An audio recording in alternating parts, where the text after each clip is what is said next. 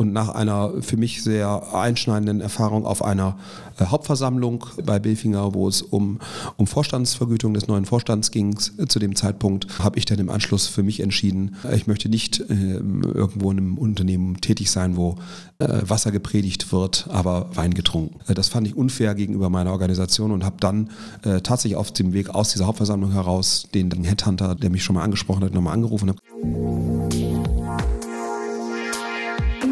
Insights, der Business Podcast zu Immobilien, Architektur und Technologie. Aus der Branche für die Branche. Bei uns hat alles seine Ordnung, daher vorab der Hinweis. Gira, das sind die mit den Schaltern. Wenn es um Smart Home, Smart Building oder einfach um Schalter und Steckdosen geht, kommt ihr an Gira nicht vorbei. Egal ob im großen Bürogebäude, im kleinen Eigenheim oder Tiny House. Gira sorgt für effiziente und stylische Elektroinstallationen made in Germany. Wenn bei euch zu Hause auch die Lichter angehen sollen, schaut doch vorbei unter gira.de. Gira. Smart Home, Smart Building, Smart Life. Ja, hallo und herzlich willkommen zu Interact Insights, dem Podcast für Entscheiderinnen und Macher aus Immobilienwirtschaft, Architektur und Technologie. Mein Name ist Markus Gerhardt und ich freue mich sehr, dass heute Aydin Karaduman bei mir ist. Herzlich willkommen. Vielen Dank. Freue mich auch. Ich versuche mich mal an einem kleinen Abriss der Vita und äh, dann bin ich gespannt, ob ich die wichtigsten Punkte drin habe. Also du bist seit Oktober 2019 ähm, Managing Director Europe bei ISG. Und wenn ich das mal so sagen würde, bist du derjenige, der dafür sorgt, dass der Baudienstleister in Deutschland oder in Kontinentaleuropa auch so richtig durchstartet äh, und wachsen soll. Äh, Schwerpunkt ist Innenausbau. Ich habe aber gelernt, ihr baut auch äh, Logistikzentren und Rechenzentren. Korrekt, ja. Sehr gut, kann ich mal durchatmen. Ähm, von Haus aus, sage ich mal, bist du eigentlich Wirtschaftsingenieur, hast in Karlsruhe studiert. Mhm. Ähm, du warst mehr als zehn Jahre im Bilfinger-Konzern. Äh, spannende Zeit, da reden wir bestimmt gleich auch noch drüber. Du warst bei der DIC Asset AG. Ja. Und ähm, in der Vita findet sich auch äh, vom Namen her sowas wie ThyssenKrupp, äh, die Metro. Also äh, bekannte, bekannte Namen und Stationen und da reden wir gleich ein bisschen drüber. Ich freue mich sehr, dass du da bist. Ja, vielen Dank. Freue mich auch. Sehr gut.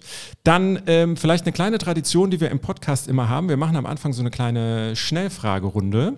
Okay. Ähm, ja, möglichst spontan antworten und äh, ja, aus der Hüfte raus, sage ich mal. Was war denn dein Berufswunsch, wovor du angefangen hast zu studieren? Kinderarzt. Kinderarzt. Und dann hast du Wirtschaftsingenieur. ja, ganz merkwürdig, oder? Ja, tatsächlich, tatsächlich war es, äh, der Mediziner, den, äh, oder Medizin wollte ich studieren.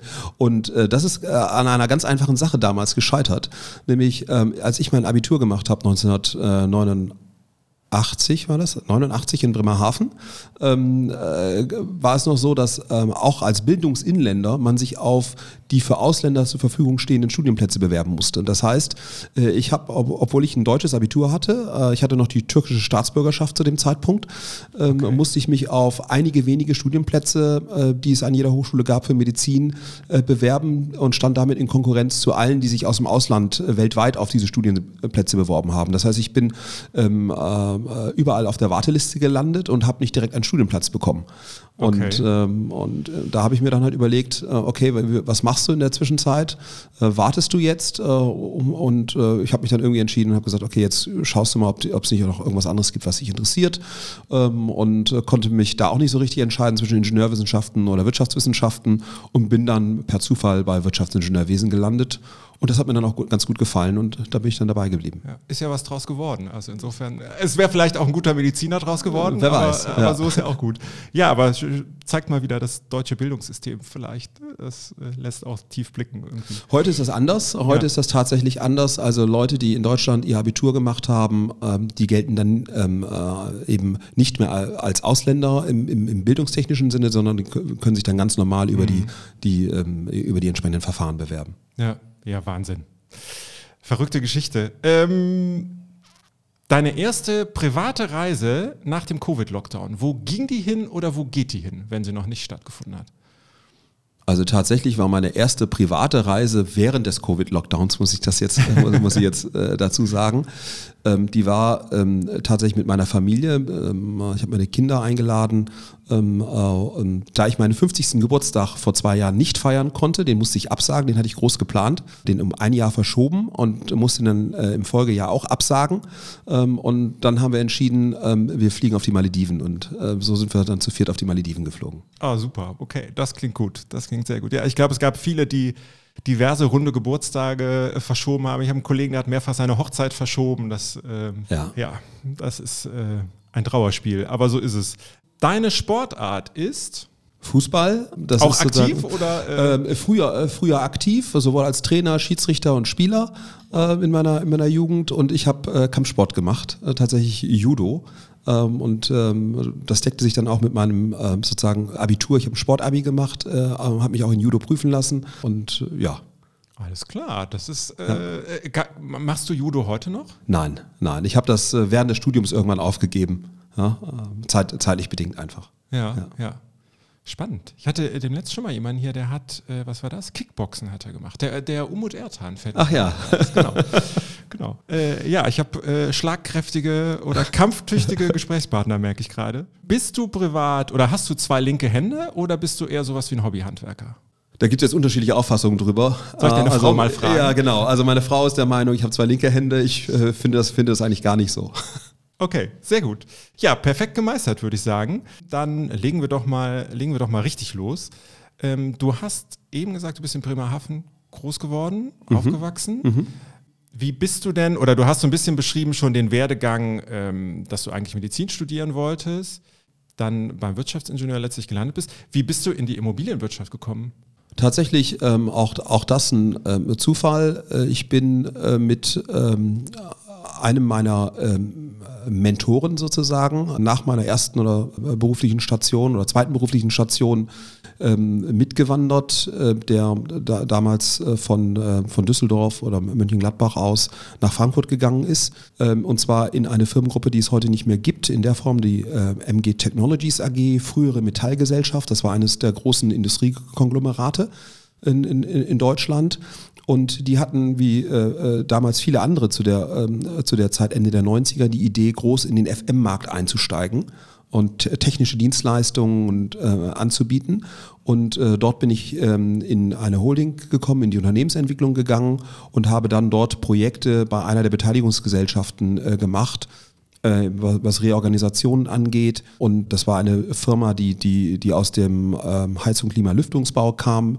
Äh, Gibt es heute auch nicht mehr. Ähm, das ist äh, die Kessler Luch in Gießen gewesen. Und wir haben eben FM-Geschäft aufgebaut. Und ähm, über diesen Weg hatte ich dann die ersten Berührungspunkte, sag ich mal, mit der Immobiliendienstleistungs, ähm, äh, mit dem Immobiliendienstleistungsbereich. Und äh, irgendwann wurde dann dieses ganze Firmenkonglomerat verkauft. Äh, das durfte ich mitbegleiten äh, an, äh, an ThyssenKrupp, sozusagen äh, auf der Verkäuferseite aus der Unternehmensentwicklung heraus und ähm, bin dann zwar noch in, in, der, äh, in dem Konzern Metallgesellschaft geblieben, einige Jahre, bin dort ähm, dann in andere Bereiche gegangen, war dann eine Zeit lang auch Assistent vom damaligen Vorstandsvorsitzenden Kajo Neukirchen, einer der, der, der großen Sanierer der 90er, äh, der dort als, als Vorstandsvorsitzender äh, tätig war. Für den war ich zweieinhalb Jahre dann tätig und bin in dieser Zeit immer wieder mit der MG Vermögensverwaltung, das war sozusagen die Gesellschaft, die die Entwicklung äh, zum Beispiel des ganzen Mertron-Viertels in Frankfurt ah, ja. äh, gemacht hat. Das Mertron-Viertel, das ist das alte ehemalige Betriebsgelände der, der Metallgesellschaft gewesen. Wilhelm Mertron war der Gründer der Metallgesellschaft. Über die, dann wurde ich mal, äh, wurde ich mal übergangsweise Geschäftsführer in so einer ähm, Krisensituation beim Stahlbau in Plauen. Irgendwann sprach mich dann ThyssenKrupp an, nämlich die Gesellschaft, die verkauft hatte oder die, die Personen, die dort im, äh, das Sagen hatten im Management, haben mich gefragt, ob ich nicht Lust hätte, zu, äh, zu Thyssen zu wechseln. Sie haben gerade eine, eine Gesellschaft im Outsourcing von einer großen Bankengruppe übernommen, die bislang als interner Dienstleister für die äh, damaligen bankeigenen Fonds tätig war. Äh, im, im, Property und Facility Management. Und da habe ich Ja gesagt äh, und bin dann dorthin hingewechselt und habe dann eben als Geschäftsführer eine, eine Einheit übernommen, mit äh, damals, glaube knapp 100 Mitarbeitern äh, und äh, 12, 13 äh, äh, Millionen Umsatz, ausschließlich intern.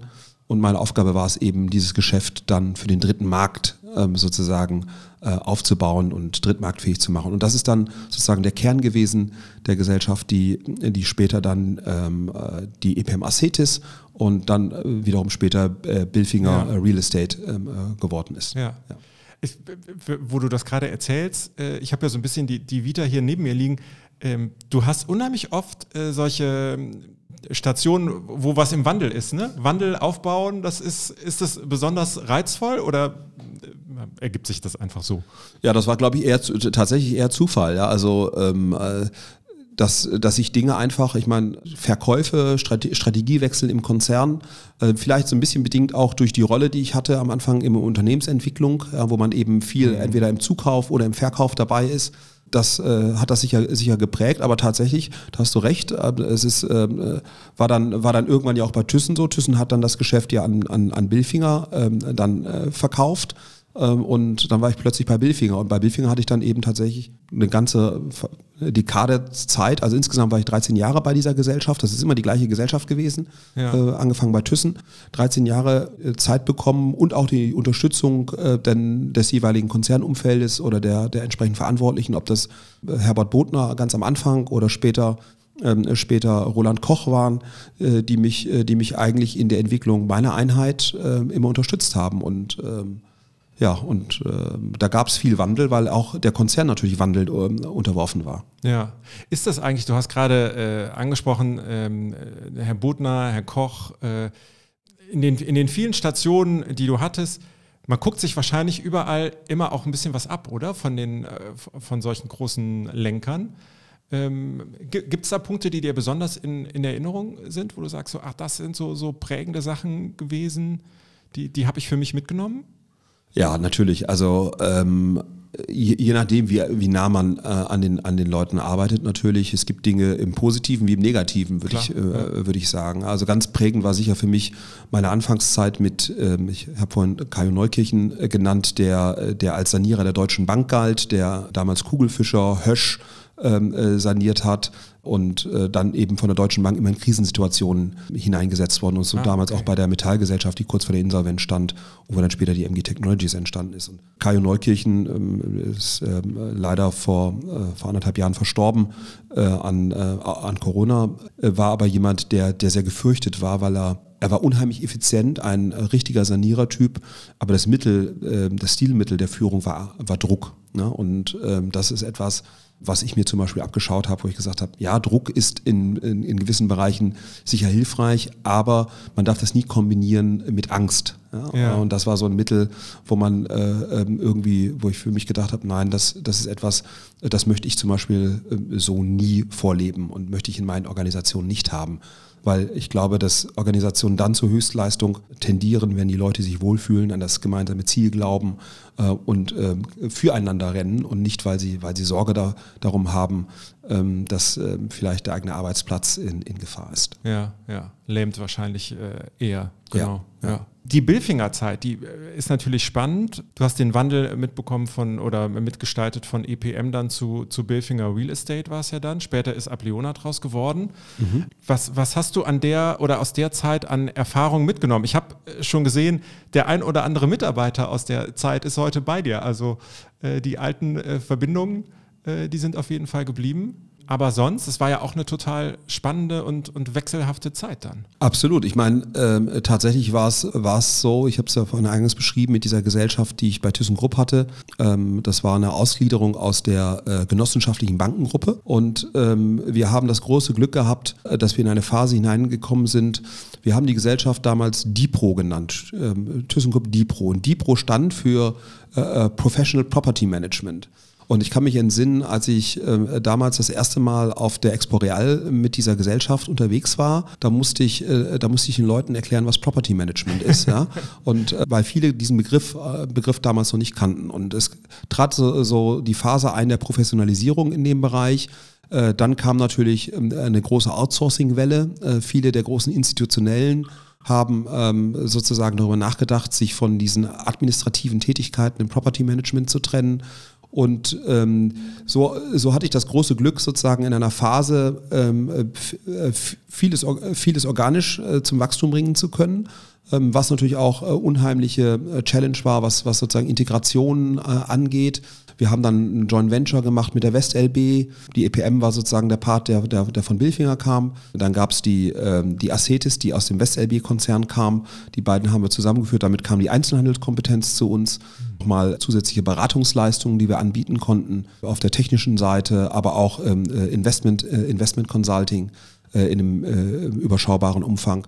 Und wir haben dann Internationalisierung gemacht, wir haben äh, im, im Ausland organisch äh, Einheiten aufbauen können. Und die, die letzte große Akquisition war damals dann äh, die, das ganze Thema äh, der GV, GVA, äh, Grimley-Gruppe, die, äh, die wir dann sozusagen ähm, als sehr starke Einheit in UK mit einem Netzwerk dazu äh, kaufen konnten. Und plötzlich hatte ich aus diesen ehemals 100 Mitarbeitern, waren es plötzlich 3000 äh, und irgendwie eine halbe Milliarde Umsatz, äh, die wir ausschließlich sozusagen im Asset äh, Property Management und im Beratungsbereich gemacht haben. Wir haben ja dann auch die Agonie übernommen. Wir haben aus verschiedenen Fondseinheiten, die, ähm, äh, die kurz vor der äh, Insolvenz waren, beziehungsweise wo der ähm, ehemalige Fondsaufleger nicht mehr wollte. Falk-Gruppe ist zum Beispiel, ja, war mal der größte ja, Anbieter geschlossener ja. Fonds in Deutschland. Das habe ich in der Zeitung gelesen und bin irgendwann zum Insolvenzverwalter und habe äh, gesagt, sag mal, wäre das was, wenn du uns das, das Geschäft verkaufst, den Geschäftsbetrieb?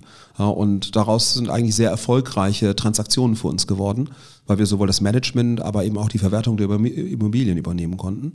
Und aus dieser Zeit sind natürlich auch äh, enge Beziehungen äh, entstanden zu, ähm, zu vielen ähm, Marktteilnehmern, ähm, Kollegen, Wettbewerbern, äh, mhm. zu Mitarbeitern. Ähm, und das war das, was uns sicherlich geprägt hat. Und eben, du hast es gerade angesprochen, wo auch heute noch eine enge Verbundenheit zu meinen ehemaligen Mitarbeitern da ist. Ich merke natürlich jetzt mittlerweile auch, dass auch viele meiner Ansprechpartner mit denen ich ähm, sozusagen damals unterwegs war. Viele Deals, die ich verhandelt habe im Outsourcing, ob das mit Bärbel Schomberg ist über die DEGI, ob das mit dem Axel Kraus über die SEB, ob das mit dem Frank Billand äh, Union Investment, also äh, viele, viele große Namen der Branche, ähm, die, ähm, mit denen wir gemeinsam gearbeitet haben, die sind heute sozusagen äh, am Ende auch ihrer beruflichen Lauf, Laufbahn und teils, teils eben auch schon ähm, äh, komplett raus aus dem ja. aktiven Tagesgeschäft. Ne? Das ist dann sozusagen die andere Seite. Da ja. merkt man dann plötzlich, man wird älter. Wie ist das denn? Du hast jetzt gerade beschrieben, wie dann auch teilweise, da kommen ja, sind unheimlich viele Aufgaben dazugekommen, auch unheimlich viele Mitarbeiter.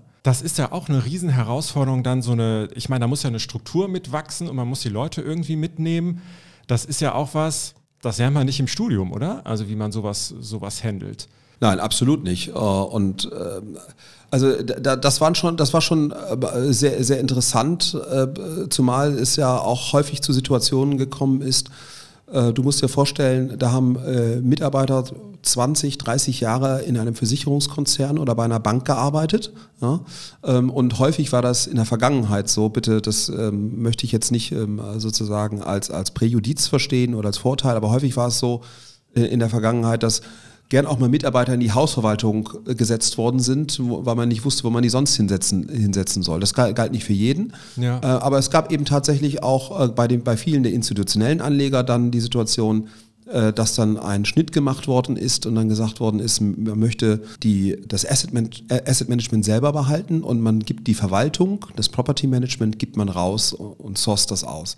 So, das heißt, da äh, gab es tatsächlich Situationen, wo Leute, so wie wir uns jetzt gegenüber saßen, in einem Büro saßen. Der eine hat sich um das Asset Management gekümmert und der andere um das Property Management. Und äh, der eine war dann plötzlich nicht mehr Bestandteil äh, des Versicherungskonzerns oder der Bank XY, sondern gehörte plötzlich zu einem Dienstleister. Ja, dann, das ist nun mal die, die, erste Situation, mit der man umgehen muss. Und dann hat man ganz häufig eben ähm, auch feststellen müssen, dass dass Dinge in der Professionalisierung ähm, vielleicht ähm, noch nicht so weit vorangeschritten waren, wie man es gern gehabt hätte. Bei vielen Outsourcing-Projekten äh, äh, haben wir feststellen müssen, dass Nebenkostenabrechnungen über Jahre nicht gemacht worden sind, etc. Also ein erheblicher Arbeitsrückstand da war. Und es gab natürlich dann plötzlich auch Interessenskonflikte mhm, ja, zwischen äh, ehemaligen Kollegen. Der eine ist jetzt plötzlich mein Auftraggeber, der steht jetzt plötzlich gefühlt über mir ne, in der Wertschöpfungskette. Äh, und äh, ich kenne tatsächlich auch ähm, ganz konkrete Beispiele, wo aus dem Du plötzlich ein Sie wieder geworden ist, uh, nach ja, vielen okay. Jahren Zusammenarbeit. Und äh, wenn du das, wenn du das mehrfach hast und hast eben, ähm, hast eben Mitarbeiter äh, aus diesen verschiedenen Einheiten, mit, mit großen Kulturen, das waren ja große Namen, ja, also die, die dahinter standen, das gilt für diese gesamten Outsourcing-Prozesse aus, aus den institutionellen Umfeldern. Ähm, äh, und die sind dann plötzlich auf der, auf der Dienstleisterseite. Ähm, das dann zusammenzuformen, das war schon echt eine Herausforderung. Ist sicher mal besser, mal weniger gut gelungen. Das muss man ehrlicherweise auch sagen. Ähm, aber insgesamt glaube ich, ähm, was ähm, die, die Organisation ausgezeichnet hat, dass die Menschen zusammengefunden haben und äh, in vielen Teilen schon ein echtes Wir-Gefühl da war. Mhm. Mhm. Du bist ähm, 2016, glaube ich, dann zur DEC gewechselt, richtig? Korrekt. Auf den, auf den Vorstandsvorsitz. Mhm. Das ist doch auch äh, dann nochmal ein richtiger Wechsel gewesen, nicht nur, weil es ja dann auch eine ganz andere Art von Unternehmen war, ähm, aber es dann zum Beispiel ja auch ein, ein DAX-notiertes Unternehmen äh, gewesen, S-DAX. Äh, Korrekt, ja. Glaube ich damals auch. Ähm, was war da die Motivation dahinter? Weil das war schon nochmal ein grundlegender Wechsel auch vom, vom Werdegang, oder? Absolut. Also tatsächlich ähm, war ich bei Billfinger eigentlich sehr zufrieden. Äh, so, so, muss ich sagen. Also ähm, das änderte sich dann. Äh, der Konzern kam ja, kam ja in die Krise. Roland Koch ist gegangen. Ähm, Private Equity hat äh, sozusagen äh, mehr Einfluss ausgeübt äh, damals und hat dann äh, neue Leute installiert, ähm, branchenfremde ähm, in, in den Vorstand gesetzt ähm, und äh, man hat äh, akt sehr aktiv darüber nachgedacht, den Konzern sozusagen äh, lupenreiner aufzustellen. Bilfinger war zu dem Zeitpunkt ja in drei oder vier Segmenten unterwegs. Man hat nach wie vor den klassischen Hochbau gehabt. Man hat äh, Immobiliendienstleistungen gehabt, das war eben das FM-Geschäft und mein Real Estate-Geschäft. es gab den äh, Bereich Industriedienstleistungen und es gab den Bereich Kraftwerksdienstleistungen. Und die Idee war im Grunde genommen nicht mehr, nicht mehr über die gesamte Bandbreite zu wachsen und das äh, Geschäft zu supporten, sondern sich auf einige wenige im Schwerpunkt Industrie äh, konzentrieren zu wollen. Und im Zuge der Neubesetzung sind ein paar Dinge gelaufen im Konzern. Wir waren sehr profitabel. Wir haben also ähm, ähm nach wie vor ähm, eigentlich unsere, unsere Margen geliefert. Ähm, aber wir wurden einfach in unserer Wachstumsstrategie nicht mehr, nicht mehr unterstützt. Ganz im Gegenteil. Ähm, ähm es gab ein paar Situationen, die mich äh, dann dazu bewegt haben, wo ich gesagt habe, auch von, der, von dem Führungsverständnis, ähm, äh, entspricht das eigentlich nicht dem, wie ich, wie ich gern mhm. ähm, ähm, führen möchte und wie ich in einem, in einem Konzern mit meiner Organisation behandelt werden möchte. Ich habe da einfach keine Perspektive mehr gesehen. Ja, will, will, ich so arbeiten, ne? Und genau. ist das eigentlich das? Genau, das will, war, ja. das war eigentlich so der, der Auslöser und ich habe dann tatsächlich ähm, im Vorfeld immer alle Anfragen abgelehnt und äh, es gab dann eine Anfrage, die ich auch schon mal abgelehnt hatte und nach einer für mich sehr einschneidenden Erfahrung auf einer äh, Hauptversammlung bei, bei Billfinger, wo es um, um Vorstandsvergütung des neuen Vorstands ging zu dem Zeitpunkt, ähm, habe ich dann im Anschluss für mich entschieden, ich möchte nicht äh, irgendwo in einem Unternehmen tätig sein, wo Wasser gepredigt wird, aber Wein getrunken. Ja. Ja, und äh, das fand ich unfair gegenüber meiner Organisation und habe dann äh, tatsächlich auf dem Weg aus dieser Hauptversammlung heraus den damaligen Headhunter, der, der, dieses, der mich schon mal angesprochen hat, nochmal angerufen und habe gesagt, du, du, du, hattest mich doch vor ein paar Wochen angesprochen, ist das noch aktuell? Und Ach, so bin Wahnsinn. ich dann zur DIC okay. gekommen. Ja. Ja. Also wirklich auf dem Weg raus aus der. Das war, genau. Ja, okay. Das war so eine ganz spontane Aktion. Natürlich beschäftigt man sich schon, schon vorher mal mit der, mit der Frage, ist das jetzt richtig? Fühlst du dich, fühlst du dich wohl? Ähm, und ähm, gut, und ähm, ja. Und ja, ich habe dann, äh, als ich das dann konkretisierte, habe ich das dann eben auch äh, weiterverfolgt. Ja, ja. Aber lange warst du eigentlich nicht da, ne? Stimmt. Ja. ja. korrekt. Also drei Jahre, sozusagen vertraglich drei Jahre, aber tatsächlich war es so, meine Vorstellung, wenn du, äh, wenn du ähm, äh, Vorstandsvorsitzender einer börsennotierten Aktiengesellschaft bist, äh, es gibt ja auch das Aktiengesetz, was dir eben Freiheiten äh, entsprechend und Verpflichtungen auferlegt ähm, und eine Handlungsfreiheit, die ich mir eigentlich erhofft habe, die habe ich dann doch nicht in dem Ausmaße gefunden, die, ich mir, die ich mir gewünscht hätte, weil wir natürlich einen Großaktionär hatten, mit dem ich mich auch so ganz gut verstanden habe. Wir haben in einigen Punkten halt eine grundsätzlich andere Auffassung dazu gehabt, wo die Reise hingehen soll. Und das war dann im Grunde genommen für mich irgendwann klar und wir haben uns dann äh, im Einvernehmen darauf verständigt, irgendwann äh, zu sagen, nee, das, äh, das funktioniert so nicht. Den, das Unternehmen kann nur einer führen ja. ähm, äh, Vorstandsvorsitzende, äh, aber es geht nicht, wenn sozusagen beide, beide versuchen, das Unternehmen zu führen. Ja. ja, und ich glaube, dann ist es ja eigentlich auch das Beste, wenn man sich das dann auch eingesteht, nenne ich das jetzt einfach mal, und dann auch so konsequent ist und sagt, okay, dann passt das eben nicht, ohne dass man jetzt großen Kroll aufeinander hat, muss ja gar absolut, nicht sein. Absolut, sondern dass genau. man dann den, ja. den Schnitt macht. Absolut. Genau. Und du bist äh, seit 2019, habe ich eingangs gesagt, jetzt bei der, bei der ISG. Ich habe mich so ein bisschen eingelesen, also in, in Deutschland glaube ich, ähm, bis zu deinem Einstieg wahrscheinlich wenig bekannt. Ist vielleicht auch so ein bisschen die, der, der, der versteckte Auftrag sozusagen, das bekannter zu machen, äh, zu wachsen. Wie, wie hat das funktioniert? Jetzt ist 2019 dein Einstieg gewesen, 2020 fing Corona an, wahrscheinlich alles nicht so einfach. Wie, wie weit seid ihr auf eurem Weg? Also tatsächlich äh, ist es so, dass wir mit den Herausforderungen äh, zu kämpfen hatten, die mit denen alle anderen auch zu kämpfen hatten in, in der Wirtschaft. Wir mussten erstmal natürlich mit, mit, äh, mit Corona umgehen und mit den, mit, den, mit den Folgen. Fakt ist, die ISG, die, die gibt's, äh, wir feiern dieses Jahr 30 Jahre ISG in Deutschland und es ging mir eigentlich genauso wie, Ach, in wie Deutschland dir. auch, Ja, okay. ja. Also ich kannte die Gesellschaft bis zu meinem Einstieg auch nicht wirklich. Ja. Ähm, weil sie eigentlich immer ähm, äh, doch in sehr überschaubarem Maße äh, nur tätig war und zwar immer nur für angelsächsische Kunden. Sozusagen der verlängerte Arm, das kennen wir auch aus anderen Bereichen der Immobilienwirtschaft, dass, dass Angelsachsen gern mit Angelsachsen arbeiten, weil die die gleiche Sprache sprechen, auch ein, ein gleiches äh, äh, Verständnis der, der Dienstleistung und der Leistungserbringung haben, wo wir Deutsche manchmal, äh, manchmal vielleicht ein bisschen anders unterwegs sind. Und so, und die Idee war tatsächlich zu sagen, wir wollen eigentlich das Geschäft lokaler machen. Ähm, äh, wir wollen sozusagen einen eigenen Footprint der ISG auch in Kontinentaleuropa. Die Engländer unterscheiden ja, äh, äh, wenn sie über Europa sprechen, ist es immer Kontinentaleuropa.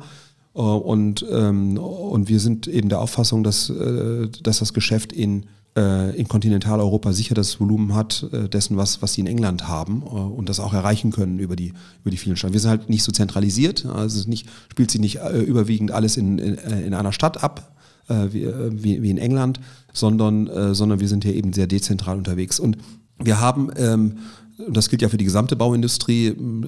Es wurde fleißig weitergebaut, ja, also auch während der Lockdowns. Äh, Die Baustellen sind ja überwiegend offen geblieben. Wir Ja. haben, glaube ich, tatsächlich in meinem Verantwortungsbereich ähm, mal zwei Wochen in Spanien ähm, äh, sozusagen auch die Baustellen schließen müssen.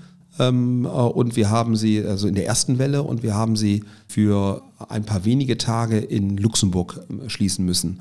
Ähm, und danach ging es eigentlich Volldampf, Volldampf weiter. Und ähm, das hat eigentlich ganz gut funktioniert. Und tatsächlich, ähm, weil die Bauträ Bauaufträge in der Regel ja auch einen längeren Vorlauf haben, ist ja nicht so, dass heute, äh, dass sich heute jemand entscheidet und sagt, morgen baue ich, sondern da werden Grundstücke äh, angekauft, da werden Dinge entwickelt oder angemietet, langfr langfristig geplant und dann, äh, dann muss, muss irgendwann losgelegt werden.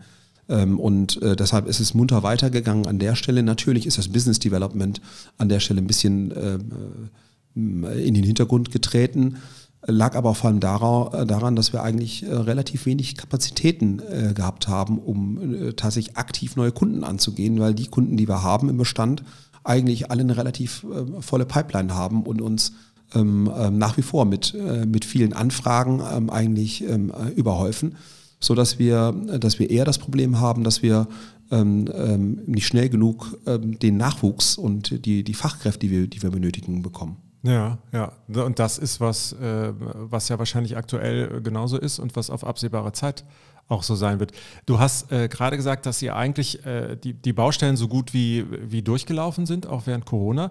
Wie ist das denn im Moment? Also im Moment geht es ja viel um äh, gestörte Lieferketten, um, äh, um Engpässe beim Material. Merkt ihr das im Moment schon? Absolut. Also äh, ich sag mal so langfristige, langfristige Planung. Ich meine, wir sind ja wir sind ja der klassische Generalunternehmer. Ähm, äh, Das heißt, wir haben keine eigene Produktion an der Stelle, sondern wir sind wir sind eben auf unsere Nachunternehmer, unser Nachunternehmernetzwerk äh, angewiesen und wenn wir uns teils Terminpläne anschauen, äh, die, die, die gerade äh, verhandelt werden, auch bei Neuprojekten äh, und die, ähm, äh, die Nachunternehmer, die wir einbinden, ähm, die, die Lieferzeiten, da gibt es ganz, ganz wenige, die, die, die feste Zusagen machen können. Im Punkto auf Fristen. Ähm, das ist das eine Thema, was, äh, was, was sicher ein Thema ist. Und das zweite Thema ist, äh, ist natürlich Preise, die, die momentan eben durch die Decke gehen. Äh, und zwar Materialpreise, äh, aber auch eben ähm, Personalkosten, ähm, weil auch das natürlich ein, ein, Thema ist. Auch die Personalkostenentwicklung ist natürlich immens, weil ähm, durch, die, durch die Knappheit und die Nachfrage natürlich die Mitarbeiter, wenn sie heute, äh, wenn die heute Ingenieursabschluss haben, im Bauingenieur oder in der Haustechnik insbesondere, die können sich im Grunde genommen aussuchen, wo sie, wo sie hingehen möchten, auf welches Ja. Projekt. Und wie, also wie geht man damit um? Jetzt stelle ich mir vor, es wird ja wahrscheinlich, wenn, wenn ihr einen Vertrag habt über ein, über ein Projekt, gibt es wahrscheinlich Klauseln, die, die das ja so ein bisschen auffangen sollen, wenn es Preissteigerungen gibt oder, oder Verzögerungen logischerweise. Aber Also funktioniert diese, dieser Mechanismus so in der jetzigen Marktsituation? Ich meine, man hört das, dass, ich weiß nicht, wie lange können Lieferanten für bestimmte Bauteile oder für Material überhaupt Preise, äh, Preise zusichern? Wenig, tatsächlich wenige Tage. Also ja, mehr, mehr, mehr ist das nicht mehr. Und da kommt dann wieder, sag ich mal, Pauschalangebote gibt es immer weniger, vor allem wenn es eben äh, kompliziertere Themen sind, wo mehr Technik verbaut ist, wo man eben einfach sagen muss, das können wir heute äh, nicht zusichern, äh, auch preislich nicht garantieren oder äh, es sind solche Zuschläge drauf, dass es dann irgendwie auch uninteressant wird, aber am Ende führt kein Weg dran vorbei.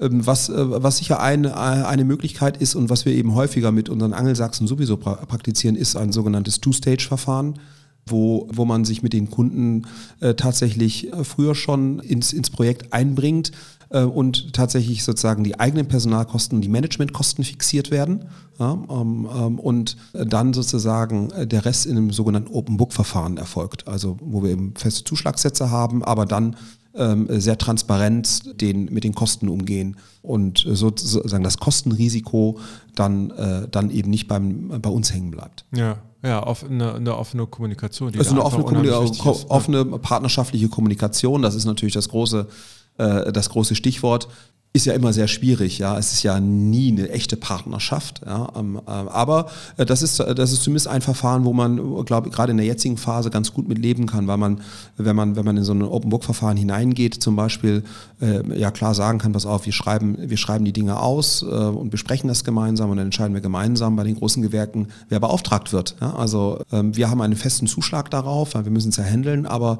ähm, ihr könnt von uns nicht erwarten, dass wir sozusagen euch das Risiko covern für etwas, was wir heute irgendwie nicht wirklich abdecken können. Ja, was man gar nicht selber in der Hand hat auch. Genau, ja. genau. Ist denn, äh, wenn man über Automobilindustrie spricht, dann heißt es immer ja, die, die Kabelbäume sind so ein schönes Beispiel, ne? die, die, da hakt's und äh, deshalb äh, kann das ganze Auto nicht, nicht fertig werden.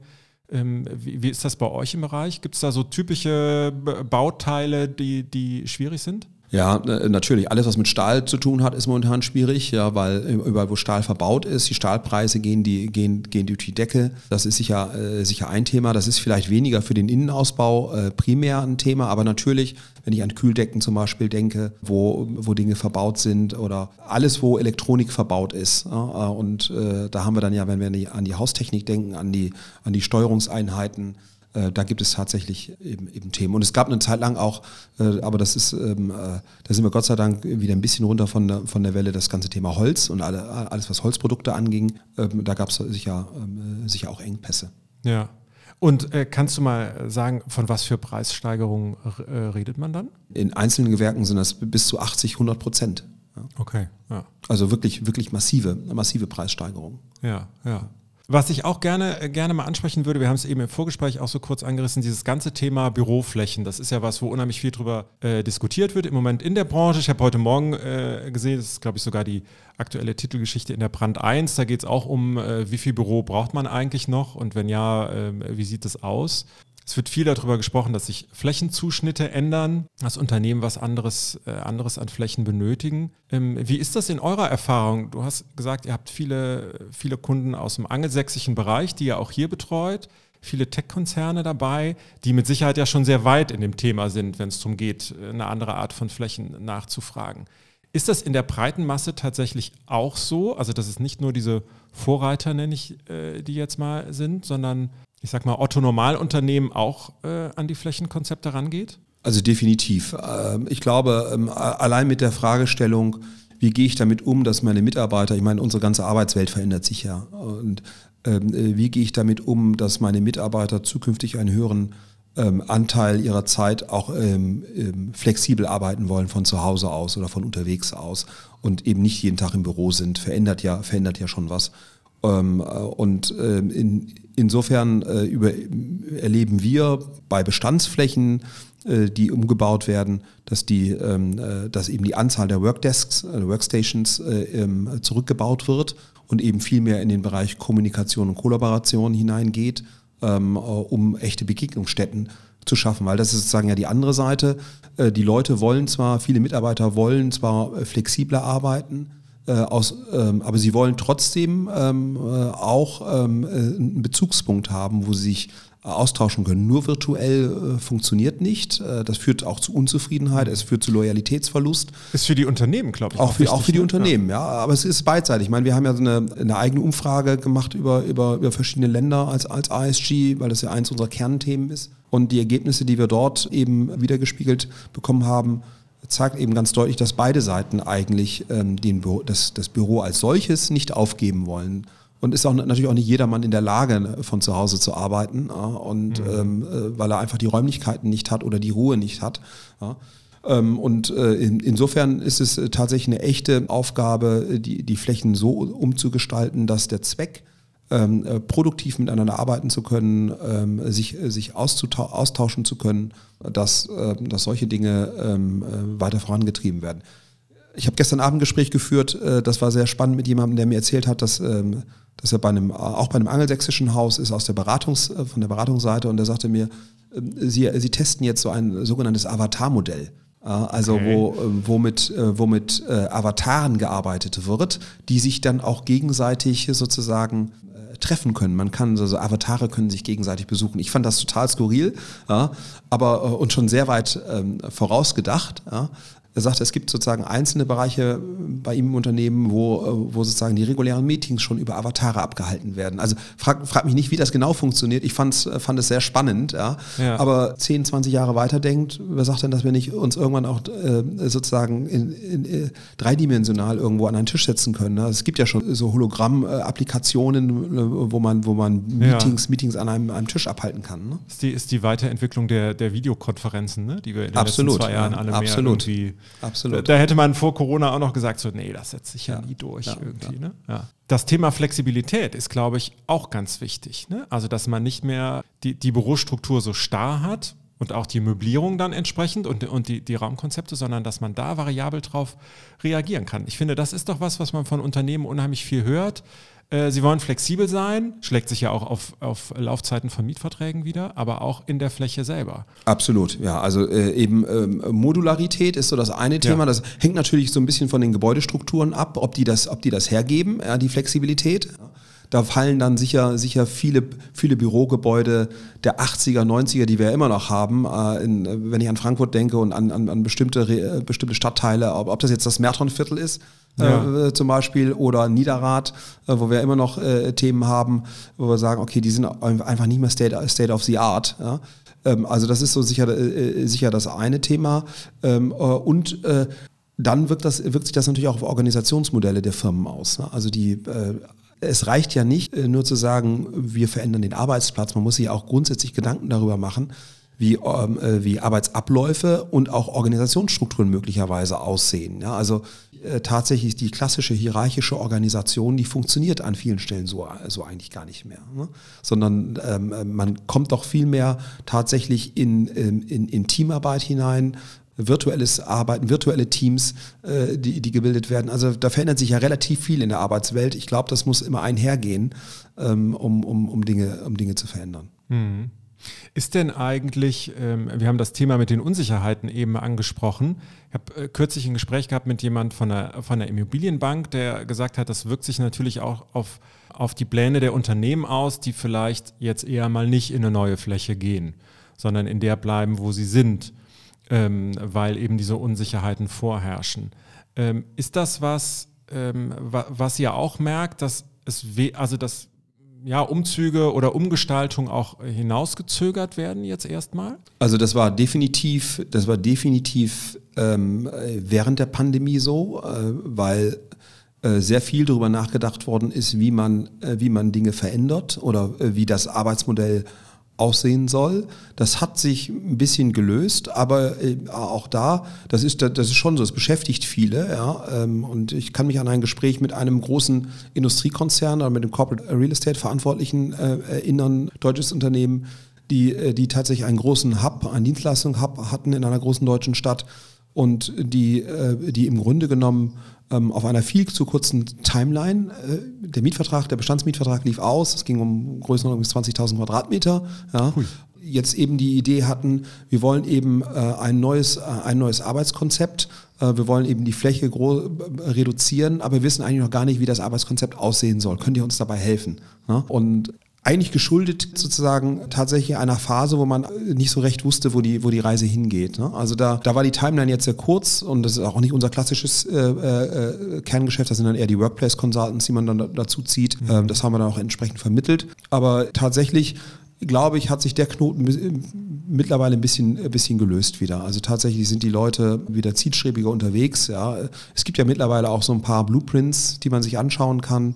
Man kann die Tech-Konzerne zum Beispiel nehmen und kann, kann schauen, wie machen die das dann. Das ist natürlich nicht jedermanns Sache. Ja. Und äh, es gibt sicher auch den einen oder anderen, der nach wie vor an der traditionellen Struktur äh, festhält, weil er vielleicht persönlich das, das als die richtige Arbeitswelt empfindet oder weil er vielleicht auch selber noch nicht genau weiß, ähm, äh, was das ähm, äh, adäquate Modell ähm, sein kann für sein Unternehmen. Mhm. Aber tatsächlich, glaube ich, ähm, ist da, ist da deutlich, ähm, äh, deutlich Bewegung aufgekommen. Und ich weiß eben auch, und das ist sozusagen dann die andere Seite ähm, von, von, wenn wir jetzt mal uns die großen Coworking-Anbieter anschauen, es gibt auch einige, die sich sehr intensiv damit beschäftigen, allerdings auch vorher schon in gewissem Ausmaß, mit der Frage, gehen wir auf größere Unternehmen zu und fragen die äh, oder müssen die großen Corporates zum Beispiel ähm, eigentlich noch selber Flächen anmieten. Ne? Also dieser holistische Anspruch an, an, an, die Arbeitswelt und die Fähigkeit, atmen zu können. Ne? Diese Fragestellung hat ja auch jeder Corporate Real Estate Verantwortliche äh, an sich und seine Organisation. Erst hat man sich getrennt von den eigenen Immobilienbeständen, ist in die Anmietung gegangen ja, äh, und in die Optimierung. Äh, und jetzt ist man sozusagen in, ähm, an, der, an der nächsten äh, Stufe häufig, wo man eben drüber nachdenkt, muss ich überhaupt noch eigene ähm, Flächen anmieten oder reicht es nicht, dass ich, ähm, äh, dass ich nur noch Arbeitsplätze anmiete ja, von jemandem, der mir alles zur Verfügung stellt? Ja, ja. Also da ist viel Bewegung in dem. Also ich ein ganz, ganz spannendes Thema, finde ich. Ja. Ist denn eigentlich, ähm, ich nenne das jetzt einfach mal Satellitenbüros, ne? Also wenn man sagt, die Leute arbeiten nicht mehr fünf Tage im Büro, sondern die arbeiten ähm, vielleicht zwei Tage zu Hause oder drei Tage äh, von zu Hause oder zumindest nicht im Büro, ist dieses Thema ähm, ja Hubs der Arbeitgeber hat einen Hub irgendwo ähm, im, im, Außenbereich der Stadt, dass die Leute nur bis dahin pendeln müssen und nicht in die Innenstadt. Ist das ein größeres äh, Thema? Also vielleicht denken wir an den gleichen Anbieter oder den den den den den, Ach, ich habe gar keinen also gar ich weiß, Anbieter ich weiß, ich weiß zum Beispiel ich weiß zum Beispiel, dass die BASF dort, äh, ah, dort ja, ähm, ähm, Satelliten, ja. genau ihr Konzept hat, äh, wo sie, wo sie eben äh, solche Coworking-Flächen in Mittelzentren anbietet, äh, nicht am Hauptstandort, um den Mitarbeitern eben zu ermöglichen, heimatnah auch an eine professionelle, in einer genau. professionellen Infrastruktur arbeiten zu können, aber die eben auch öffnet für, für Dritte, ja.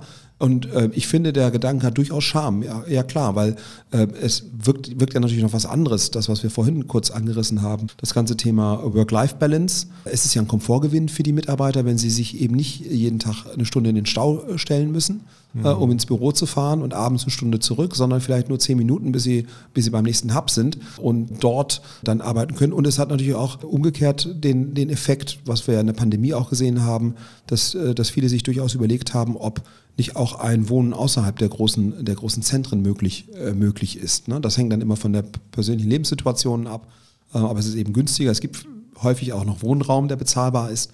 Also es hat ja ganz viele, viele Aspekte, die, die da mit reinspielen. Gleichwohl, glaube ich, ähm, gilt das, kann man das machen. Es wird nie komplett, glaube ich, ähm, äh, diese zentralen Standorte oder die, die, diese Sammelpunkte ersetzen, wo man sich eben als Firma auch mal trifft und seine Teams trifft. Man, ich äh, genieße das tatsächlich, wenn ich wieder im Büro bin. Bin jetzt seit einiger Zeit wieder regelmäßig im Büro, eigentlich fünf Tage die Woche.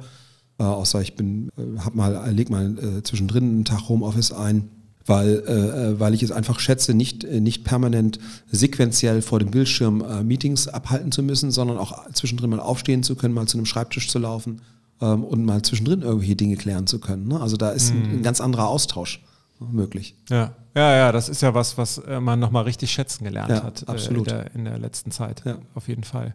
Ja, viele spannende Themen, viele spannende Entwicklungen. Und wo die Reise hingeht, kann man so richtig final, kann man es eigentlich noch nicht sagen, aber das macht es ja auch ganz spannend. Und ähm, vielleicht treffen wir uns einfach nochmal und gucken, ziehen mal einen Strich drunter und gucken, wo wir Sehr gelandet gerne. sind dann. Sehr gerne. Einin, vielen Dank, dass du da warst. Vielen Dank für die Einblicke und gute Zeit. Vielen Dank. Ja, das soll es gewesen sein für heute. Vielen Dank fürs Zuhören bei Ihnen da draußen. Und für alle, die noch mehr zu unserer Interact-Community für Entscheiderinnen und Macher aus Architektur und Immobilienwirtschaft erfahren möchten, die surfen jetzt am besten gleich auf www.interact.network. Da können Sie sich zum Beispiel alle Podcast-Folgen nochmal anhören. Ähm, Sie können sich über unsere Veranstaltungen informieren und natürlich auch über den Rotonda Business Club. Vielen Dank fürs Zuhören, bleiben Sie gesund und hören Sie nächsten Freitag wieder rein. Ihr Markus Gerhards. Interact Insights, der Business Podcast zu Immobilien, Architektur und Technologie. Aus der Branche für die Branche.